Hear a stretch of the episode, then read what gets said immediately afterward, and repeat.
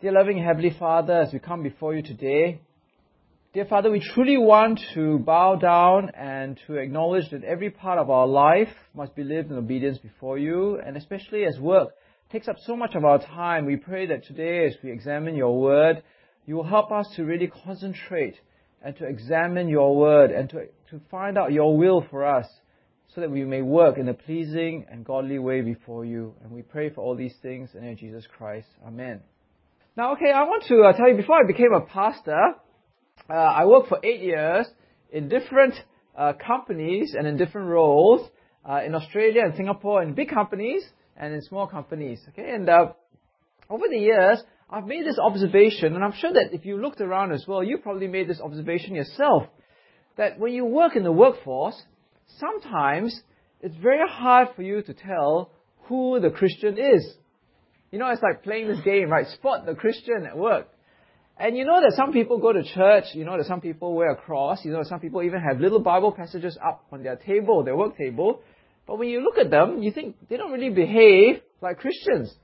Some of them lie, some of them don't show integrity in the workplace, some of them steal or cheat or backstab. Uh, you know, people behave in a really weird way, and you sort of look at them and you think, um, I wonder whether they realize that what they're doing is actually very unchristian or very ungodly. And you sort of wonder why does this thing happen, right? Why, why is it this is happening for these people who consider themselves Christian? And I think that the secret, uh, part of the secret is, is found in the passage that we read today, Ephesians chapter 4. And Ephesians chapter 4 actually comes uh, after 1, 2, and 3, obviously. And it is trying to show us that after we become Christian, that we must live a new life. That it is not enough for us to say, yes, I accept Jesus as Lord and Savior, and for there not to be any transformation in the way that we live. And if you look at verse 20, it will say these very, very powerful words. He will say, You, however, did not come to know Christ that way. Verse 21 Surely you have heard of him and were taught in him in accordance with the truth that is in Jesus. You were taught with regard to your former way of life to put off your old self, which is being corrupted by its deceitful desires, to be made new in the attitude of your minds, and to put on the new self, created to be like God in true righteousness and holiness. And what Paul is saying here is that we are like changing clothes. Right? If you look at verse 20 to 24, it's like you have this old clothes which you wear, which is made out of your old self, your former corrupted self. It says there in verse 22, which was corrupted by its deceitful desires. After you become a Christian, after you accepted Jesus, you take off those old clothes, and it says there in verse 24, you put on a new self. You're new in the attitudes of your mind. You're created to be like God in true righteousness and holiness. And therefore, when we live as Christians, it is not enough for us to say with our mouths, we believe in Jesus, we accept Jesus there for us. We must actually put on this new clothes that God has made for us, these new clothes of righteousness. And last week, uh, I don't know about you, but I was really touched. Do you remember last week this girl, Lady Jasmine, came? She was a missionary to, the, to Thailand, and she shared uh, something which really touched me. She said, at the age of 15, when she was sitting in church, uh, she said to herself, that surely the death and resurrection of Jesus must make a difference in the way that I live. Do you remember she said that last week? And that was one of the reasons why she became a missionary. And yeah, because she says the death of Jesus must make a difference in the way that I live. And I think that today we will see that it must make a difference in the way that we work. How we work must change if we truly accept Jesus as our Lord and Savior and that His death and resurrection must make a difference in our life. So if you look up here in the slide, uh, in Luke chapter 3, right, Luke chapter 3, the beginning in the Gospel of Luke, where John is preaching to the crowds in preparation for Jesus coming to the scene. And he sees these great crowds of people coming to him, and he says to them, You brood of vipers, who warned you to flee from the coming wrath? Produce fruit in keeping repentance. And do not begin to say to yourselves, We have Abraham as our father.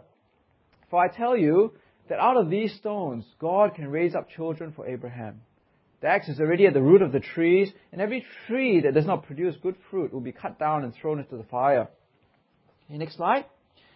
Then the crowd answers him and says, What shall we do then? And John answered, The man with two tunics should share with him though who has none, and the one who has food should do the same. Then he says to the tax collectors, Tax collectors also came to be baptized. Teacher, they asked, What should we do? Do not collect any more than you are required to, he told them. Then some soldiers asked him, What should we do? He replied, Do not extort money and don't accuse people falsely. Be content with your pay. So here, these people are coming to John, and John says, If you want to be ready for the judgment to come, you must produce fruit. You must repent. You must change the way you live. And what is noticeable is that there are two groups of people, the tax collectors and the soldiers, that come to John. And in both of them, he tells them that the good news must lead to changed lives. For the tax collectors, he says, look, don't collect more money than you have to collect. Because in the olden days, the tax collectors would take more, they would skim more tax than they would have to to keep it for themselves. And he says to the soldiers, you're not meant to extort people or to accuse people falsely, and they are to be content with their pay. And I think the pastor that I was listening to, Dick Lucas, says a very good point. He says, as you become a Christian, and you listen to the gospel, many times the, God, the Bible and God's word will say to you, stop it. Stop it. You have to stop different things that you want to do, that you used to do, but you can no longer do. And when you work, it means that you must stop various things. For the tax collectors, it meant stopping collecting more tax than they did were. For the soldiers, it meant stopping extorting uh, uh, pay or other things from other people, right? So imagine, you know, army checkpoint or whatever, they would take things from people. Uh, actually, this is not part of the sermon. Uh, but it just occurred to me when I went to Malaysia that nearly ha- that happened to me a few times already, okay? Now, today we're going to look at Ephesians chapter 4, verse 28. And this one I'm going to focus on, just one verse, okay? So you're going to think today's sermon is very short, but actually it's not. Okay, but one verse, chapter 4, verse 28. And it's up here on the slide. And this is what it says. So, Paul says you must put on the new clothes of righteousness. And he says in the, in, for work, you must put on the new clothes of righteousness. And what does it mean? He who has been stealing must steal no longer, but must work, doing something useful with his own hands, that he may have something to share with those in need. Just three verses, three phrases, uh, sorry, three phrases, and, and I'm going to just focus on these three phrases. The first thing is, he says, if we are Christian, if we have these new clothes of righteousness, if we now believe in Jesus and we transform, we must not steal. We must not steal. Now, there are two ways of understanding it. One way is that in the ancient world, when people were poor, it was very common for them to resort to stealing in order to feed their family. Okay, we can understand that. In the book of Proverbs, chapter 30, right? Book of Proverbs, chapter 30, uh, the, the guy who writes Proverbs asked God that he would not become poor because if he became poor, he would steal and dishonor the name of God. But it's not just poor people who stole, right? Because as we can see in the, the passage that we read, the gospel before, that also it was common in different professions to steal. Tax collectors, uh, soldiers, they stole as well. So he says, now that you're Christians, you do not steal. Now, I think that has a lot of application for us, and this is where it might get a bit uh, bit painful, right? Because as I reflect on it myself, it gets painful for me. Do we steal at work? And I think there are three ways that we might steal. We might steal things, isn't it? Now, when I was, uh, before I became an accountant, uh, before I was a pastor, I was an accountant. And I remember when I first became an accountant, there was a gold mine in my accountancy office. You know what the gold mine was? It was called the stationery cupboard. Right? That is the gold mine. Right? You go to the stationery cupboard, you come straight out of university, you open the stationery cupboard, and there's gold in there. Highlighters, pens, every pen you want, liquid paper, unlimited, uh, you know, paper pads you want of every different shape and size, staplers, staples, paper clips, whatnot is in there, right? Now the great temptation is, you start taking this stuff from the gold mine, but instead of using it for work, which you're supposed to, you start using it at home and doing all sorts, all sorts of stuff with it. Which is actually stealing, right? Because it's meant for work. I remember going to a Bible study once, And the lady beside me was writing on a pad with embossed at the top there with her office logo. And I was saying to her, I said, you know, that's the office stuff. You know, you shouldn't be uh, using it for church stuff because it's, it's, it's, not meant for for that. It's, you know, you've stolen it from the company. And I think that that's a great temptation that we have, and actually, that's stealing. That is stealing. We may not steal things, but worst of all, we can steal money, isn't it? We can steal money. Again, when I was working as an accountant, we have these things called a food allowance and a transport allowance. So if you work past a certain time, the office will give you a transport allowance. Uh, you know what I'm talking about? And you work past a certain time, also the company will give you a, a food allowance for food allowance because you know you work so late. So what is the great temptation? What do a lot of people do? You say that you stayed later than you really did so that you can claim transport and you can claim food. But that's stealing, no? I mean, that's, that's, that's, that's nothing else. You're just stealing money. And I think that the Bible is very clear here. Right? Like Dick Lucas says, you must stop. You must stop doing this because as your life is transformed by what Jesus has done for you, as you put on the new clothes of righteousness, you cannot steal things from your company because it is just stealing. Do not steal, it says. But it's not just uh, things, right? We can steal time. Because when you're at work, the company is paying you to work. Now, I've been working before, and many times there's a great temptation that you will surf the net. Right? You surf your Facebook, you update your Facebook, uh, maybe you go to Wikipedia, or you go to YouTube, uh, many things. Uh, or even before computers. Uh, for some of you who are younger, you can't imagine that day, right? You spend all your time on the telephone talking to your friends, organizing what you're going to do on the weekend. And that's still stealing time for your boss because you're supposed to be working, but you're on the phone talking. And I remember again, way, way back when I was working as an accountant, one of my colleagues actually got fired because he spent so much time during the day on the phone and he was warned so many times about calling uh, and making private calls during office hours. But you see, at the end of the day, like this passage tells us, we must not steal, isn't it? We must not steal. In fact, Colossians chapter 3, Colossians chapter 3, which is up here, uh, not that we are slaves, right? We're not slaves in the way that the old, uh, sorry, the, they were slaves in those days, but the principle applies. And it says that in verse 22, we should not just obey our earthly masters while their eyes on, are on us to win their favor, but with sincerity of heart and reverence for the Lord. Whatever you do, work at it with all your heart as for working for the Lord and not for men since you know that you will receive an inheritance from the Lord as a reward, it is the Lord Christ you are serving. Therefore, if we know that Jesus sees everything that we do, and we should serve Him, it says there, with all our heart, then when we work, we should work properly. We shouldn't be on the phone, we shouldn't be doing YouTube, and all sorts of things. Now, when I was in theological college, uh, a friend of mine uh, did his chartered accounting exams, and, and you know, chartered accounting exams uh, can be quite uh, difficult, right? And I asked him, why, why do you want to do your chartered accounting exams? And then immediately after, decide to go to theological college. Why don't you just quit and go to theological college? What a, I mean, to me, la, it's like, you know, a lot of work for, for no reward, right? I mean, you do your, your, your qualification, and you leave and become a pastor, right? Then he told me that in his workplace, there were two Christians who were really slack at work. They were slackers. Come late, leave early, use office hours to plan all sorts of things except do their work. And when they left, they said, Oh, it's okay, I'm, I'm going to do full time Christian work. And as a result, a lot of people in the office got the impression that, you know, Christians are just slackers. La. You know, you know they, they're not, they, they, they do full time Christian work because they can't cut it in the secular world.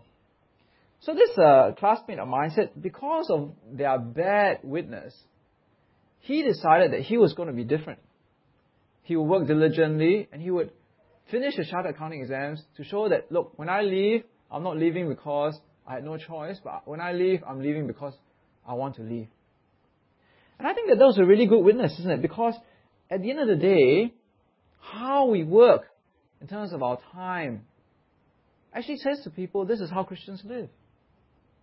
It is actually a testimony to people of whether I'm working as a Christian or as a slacker. So therefore, do not steal, right? Do not steal time. Do not steal things. But the last one, I think, is do not steal people's trust. Do not steal people's trust.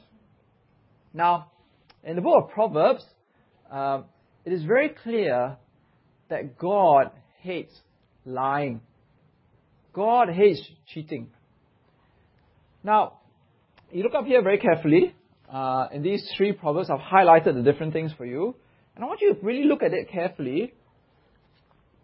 And you'll see that it's actually very profound what Proverbs says here.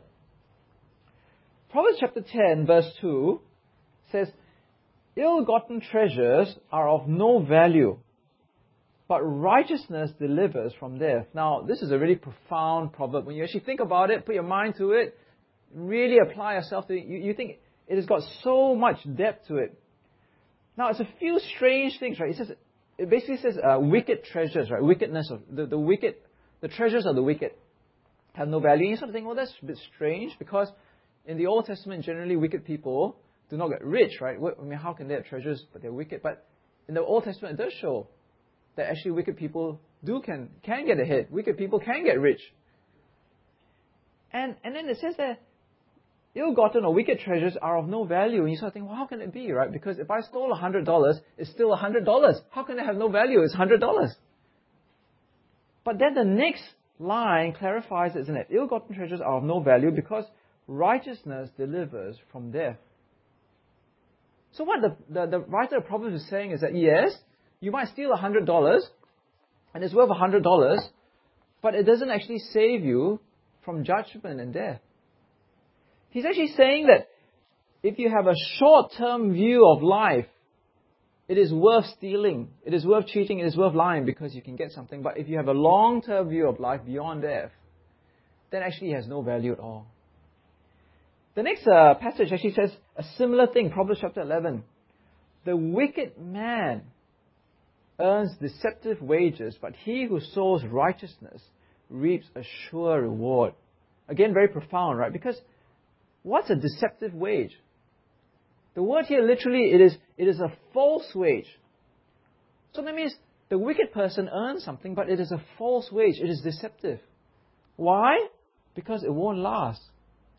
But again, righteousness will give you something that is sure, something that will last, something that is, is certain.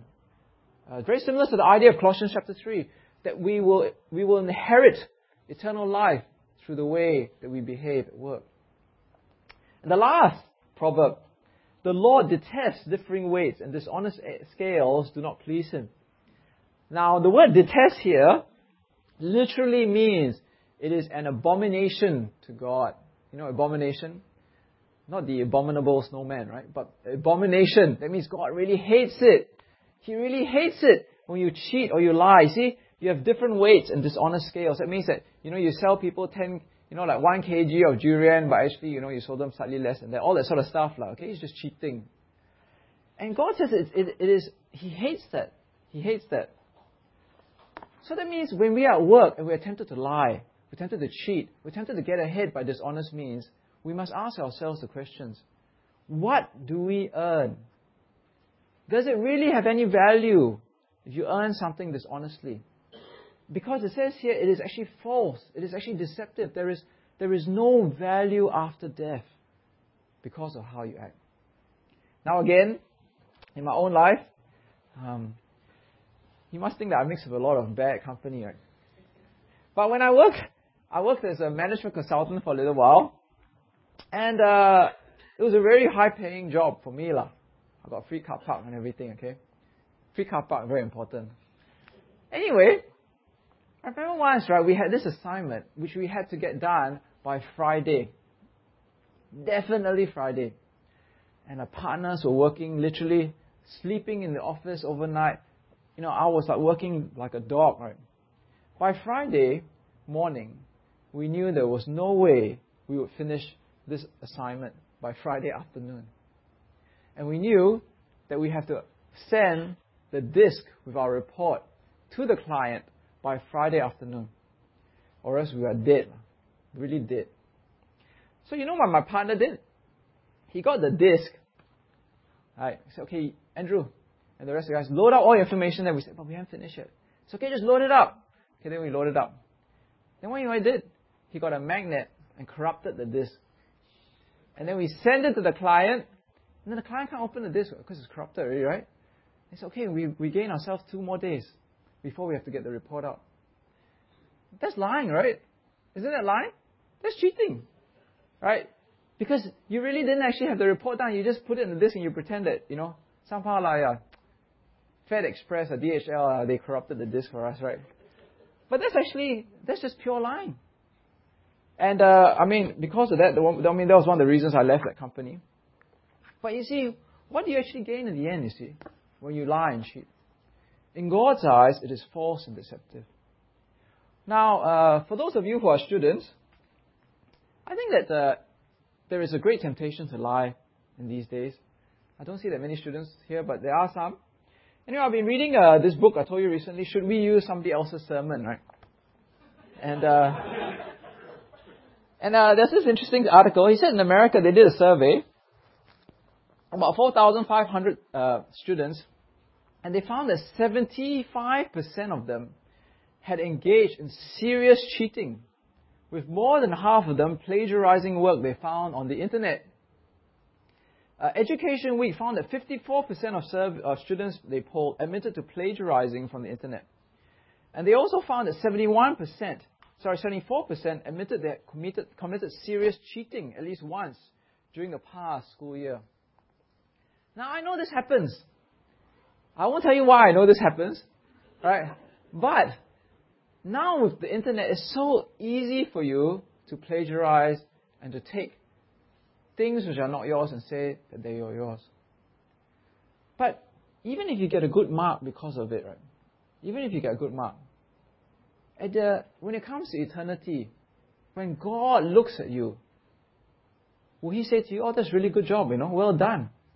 No, He won't, right? That is an abomination to God. He hates that. He detests that. So, no cheating, no stealing. Don't steal time. Don't steal trust. Don't steal things. Now, the next phrase, which is up here, is right. He must work, doing something useful with his own hands. Now, the word here, work, uh, literally means tiring and demanding labor. Now, I thought, I don't need to preach that, right? Because Singaporeans, we work so hard already, right? Why do I need to teach you all to work hard? So, but the thing that I would want to focus on so much here about working hard is, is what he says later on, isn't it? He says they must work doing something useful with his own hands. Now, when you think about it, that's very strange, right? He, because he's saying to these people, do not steal, maybe because they're poor, then we would say, well, you must work and try to save money, right? But he didn't say that. He says he must work doing something useful with his hands. And the word useful here, uh, next slide, is literally the word doing good to people. It's the word here, let us do good people. He must do something good to people, for people. And what I'm saying is, when you really think about it, the Christian understanding of work is not about earning as much money as possible. I'll say that again. The Christian understanding of work is not about earning as much money as possible. It is about doing something useful for other people. It is about serving other people, about doing good to other people. And that makes sense, isn't it? Because Jesus said, what is the first commandment? To love the Lord your God with all your heart, and with all your soul, and with all your mind. And the second commandment is to love your neighbor as yourself. And part of work is loving the neighbor. Part of work is actually serving the neighbor. So I was reading this book. It says, not, uh, not by, by bread alone, and it's by a, a past principal of my theological college. And this is what he says. And it's very powerful. It struck me when I read it, and I hope it strikes you too. the primary aim and motivation of our actions when we are in relation to other people must not be to make money, but rather to serve these other people within the perimeters required by the need to maintain the service uh, through having enough to live on and develop our resources. So yes, I'm not saying we, we, we sell things at a loss, right? But what he's saying here is that our aim in job and work is to love and serve society and other people. That is the Christian understanding of work. Right? Uh, he goes on to say, the primary aim should always be what Jesus had, namely true concern and service for his neighbor. And I think that that's a real eye opener for me, and that was a real eye opener when I read that book. Because in the world we live in, we measure the value of work and job based on money, right? The more the job pays, the better that job must be. Don't we, don't we think so? That's the way the world looks at it. But I think that that's the world's point of view. My sister is a doctor. And I know uh, from meeting her friends that some of them are desperately unhappy people because they are not cut out to be doctors. They don't want to be doctors. They are doctors because their parents got them to be doctors. And for the rest of their life, they're not happy, right? Because it is not about getting the best paying job, but it is finding a job which you can serve society with, with the gifts that God has given you. So, uh, I've got a friend of mine. He was a hedge fund manager. You know, hedge fund managers make a lot of money. I mean, a huge sum of money. But during the financial crisis, he lost his job. And now he's been unemployed for many months, years. And uh, I said, why don't you get another job? He says, oh, I want a job which pays as much as the job I had before. You see, the mindset is, I must only get the, the job which pays. It's all about pay, right? But when you look at the Bible, what does he say here? He must do something useful with his hands. The Christian understanding of work is not about the pay. The Christian understanding is about getting a job which serves society, which serves your fellow man. That's what he says there. So, you know, we must get away from this idea where work is equivalent to the pay. And I'll tell you why. Uh, what about homemakers, mothers, people who look after children? Is their work not important? Is their work uh, less important than someone who works for more pay? No, right? Because the person who looks after the child is also serving society. They're bringing up their children. So again, I was talking to a relative of mine, and uh, and again, this is why we must break free from this idea of work and money, right? And here he was, this person was a very high paid person, and now, again, not working. I said, why don't you do this volunteer thing? Because you know, you've got all these gifts that God has given you. You've got all these years to live, right? And you know he said to me? I don't work for free. Right? I don't work for free. So now he sits at home, miserable at home. Because he doesn't work for free, right? So, but no one wants to employ him for money anymore. So he just sit at home do nothing. But at the same time, I know this other guy who's an elder at another church. And he is a real inspiration to me. He's much older than I am, and he's very active and vital, right? He's a writer, he's the editor of some magazine, he volunteers in church, he volunteers in government bodies, and he's got lots of things to do. He feels he has lots to contribute to society. Because he's got the right understanding of work, isn't it? It's, it's serving other people and loving other people. So, you know, it's, it's not, we shouldn't have the worldly dream. And what's the worldly dream? Work as hard as you can, earn as much, retire as early as you can. Isn't that the worldly dream? Because that's not the Christian idea of, of what we do with our life. Now, unfortunately, I come from a privileged background, right? And I, you know, I went to a good school, and I know some very rich people.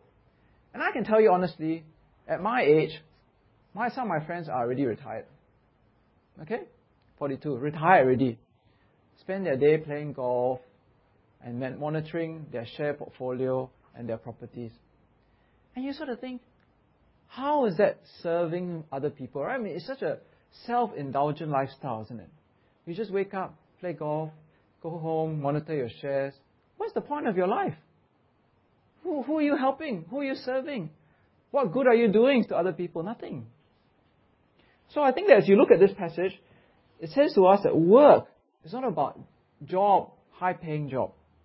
It's about serving and loving the world and society and the people around you by serving them. So, what's the last thing? Last thing is that he may have something to share with those in need. Now, again, this is quite countercultural. Because if the world were to write this, he would say, He who has not been who has been stealing must steal no longer, and must work doing something useful with his own hands, and he must save as much as possible. Isn't it? Or he must put his money in the CPF. But he doesn't say that all. He says you may you must work so that you may share with those in need. Uh, I don't think that's a recipe for a best-selling book, right? Okay. Um, because it basically comes back again to saying that wealth accumulation is not the aim of work. Now, he's not saying that we must share and give everything away. The other parts of the Bible, which is up here, 1 Thessalonians and 1 Timothy, right, which say that you must, you must also, you know, not be dependent on others, provide for yourself, provide for your immediate family. But you must also share for other people. You see, I think it's a trap of the, of the devil where we keep thinking that work is all about wealth accumulation, wealth accumulation, wealth accumulation. Because the criteria for work in the Bible is not just about wealth accumulation. If we think about wealth accumulation as the criteria for work, we will just chase after the next high paying job, regardless of whether it's actually pleasing to God. Now, I have another friend of mine, and uh, He's single, very, very uh, gifted, successful person, uh, a consultant. He's gone from Malaysia to Singapore, Singapore to Australia.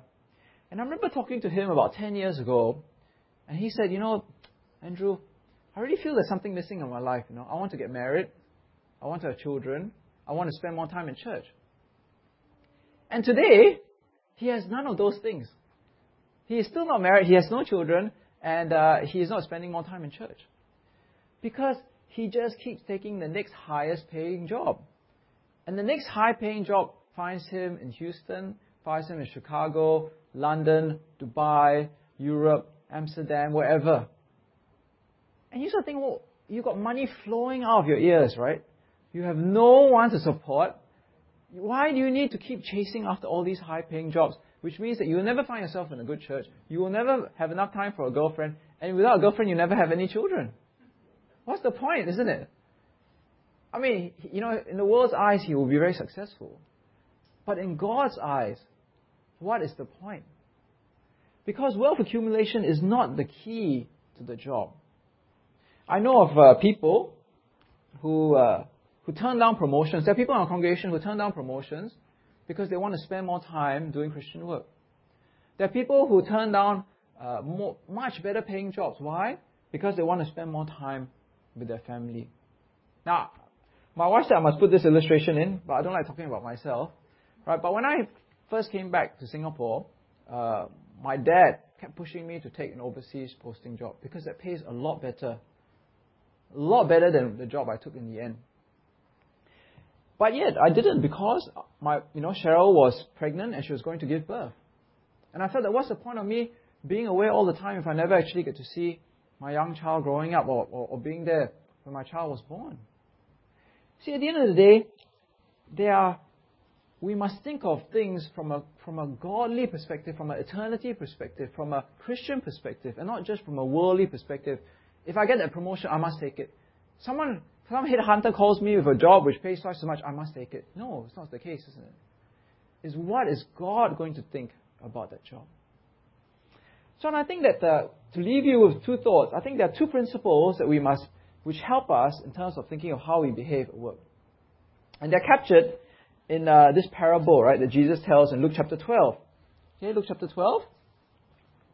And this man, uh, sorry, Jesus told this parable about this uh, rich man the ground of a certain rich man produced a good crop. He thought to himself, What shall I do? I have no place to store my crops. Then he said, This is what I'll do. I'll tear down my barns and build bigger ones. And there I will store all my grain and my goods. And I'll say to myself, You have plenty of good things laid up for many years. Take life easy, eat, drink, and be merry. But God said to him, You fool, this very night your life will be demanded from you. Then who will get what you've prepared for yourself? This is how it be for anyone who stores up things for himself, but is not rich towards God. I think are two things on view here, right? One is stewardship versus ownership. Stewardship versus ownership. See, this guy, he only lived for himself. He thinks he owns everything, right? You look at uh, what I've highlighted here. It is uh, emphasized by the eyes, right? Okay, verse 18. This is what I will do. I will tear down my barns and will build, bigger ones, and then I will store all my grain and my goods. And I will say to myself, You have plenty of things, good things laid up for many years. Take life easy, eat, drink, and be merry. So he thinks he owns everything. But look at what Jesus, uh, sorry, not Jesus, look at what God says to him in verse 20. Your life will be demanded from you. Now we lose that emphasis there because in the English, demanded is like, okay, so what lah? I demand something from you, right? But the word demanded here in the original Greek is the sense where I loan you something and I demand it back. You borrow my bicycle, I need it back. I want it back. You see, the word demanded here is the same word in Luke chapter 6, right? Luke chapter 6, is it up there? Yeah, Luke chapter 6. Give to everyone what he who asks you, and if anyone takes what belongs to you, do not demand it back. So you see what's happening here? God is actually saying that this man's life is not his. God gave him his life, and now God wants it back. And God asks for an accounting of his life. You see that? The barns he owns, the gifts that he has, all the things that he thinks are his are actually God's. And God demands it back. And therefore, when we look at life that way, we will see that our jobs, our brains, our education, our gifts, our energy, everything we have is not for us to make our own little nest egg, but is ours to account to God. Because one day God will demand our life back, and we will have to answer to God how we live. Now, when you look at life that way, then you can see that how we work is very important, isn't it? Because when God demands our life back one day, He will say, Why did you do this at work? Why did you behave this way? In the same way, when you look at this passage, it is not just stewardship and ownership, it is time, isn't it? It is time. If death is the only thing that defines our life, then yes, we should cheat, we should lie, we should do whatever is possible to get as much money and to eat, drink, and be merry. Don't you think so? Logical, right? But if there is life after death, then money cannot be the main criteria by which we decide how to live our life. We must live for eternity. And therefore, we cannot be careless in the way we live because, as we learn in Proverbs, if we work in a bad way, if we continue to work in an ungodly way, then we forfeit our eternal life. We will not have that sure reward. We will not have salvation from death. We will be an abomination before God. So, in conclusion, I want to challenge you. How do you work? How do you work? Because work, the work you do will be actually accountable to God one day. The pastor once surveyed a group of uh, church members somewhere. I heard this illustration. I think it's a true illustration. He surveyed a group of his, mem- uh, his church members and he asked them, What is the worst thing that you can see happening to you? And so in a Bible study group. So some of the, uh, they, were, they were old church members. Uh. So the, the church members said, well, the, some of the worst, the worst thing that could happen to me is that, you know, I lose my physical faculties. Maybe I have Alzheimer's disease. Maybe I can't see. Maybe I lose my hearing. That would be, to me, the worst thing that could happen to me.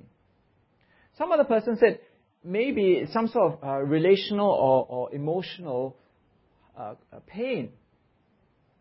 Maybe it's a divorce. Maybe it's a death of a spouse. Or maybe the death of a child.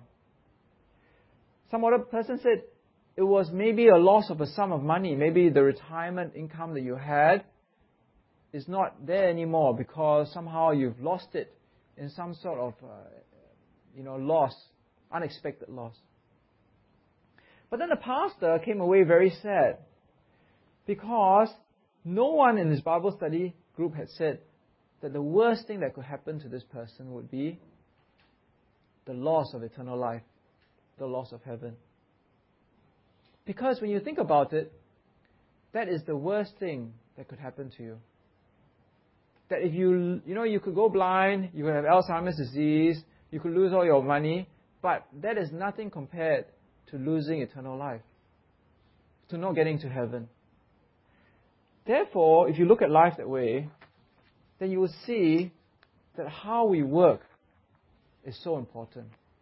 Because the way you work will show whether you really have the fruits of repentance, whether you are in Christ, whether you put on the new clothes of righteousness, whether you are truly a kingdom person or a worldly person. Now, I just want to leave you one last, um, uh, then, uh, yep, this one. Now, this is uh, coming from uh, Sermon on the Mount. And Jesus says, Do not store for yourselves treasures on earth, where moth and rust destroy, and where thieves break in and steal. But store up for yourselves treasures in heaven, where moth and rust do not destroy, and where thieves do not break in and steal. For where your treasure is, there your heart will be also. And I think that this is the final word on work, isn't it? Because it shows us that how we work does not just have implications for now, in this world, in this life, in the wages that we receive, the pay you receive at, each, at the end of each month, but actually how you live will actually result in whether you have treasure in heaven. Do you live for false and deceptive wages, or do you live for the treasure which really lasts? Once you see the world in that way, then you will see that how you work really does make a difference. Okay, let's go to God in prayer. Dear loving Heavenly Father, as we come before you today, we pray that you will help us to be renewed in our thinking. That you will help us truly to see the world as it is, that the world does not end in death, but there is a much greater eternity ahead of us. That we are not owners of ourselves, of our education, our gifts, uh, even our own money, but we are merely stewards. And we pray that truly, as we see the world as it really is, we will live like your people. We will put on the new clothes of righteousness and holiness. We will do everything in God and Christ. Dear Father, Help us at work to be discerning, to not steal time, things, or people's trust, that we will not measure work by money, but to see how we can serve our fellow man, and that we will use the money we get to be generous to people, to feed our families, but to see that there is a much greater reward ahead of us. And therefore, teach us how to work in a righteous and holy way. And we pray for all these things in the name of Jesus Christ. Amen.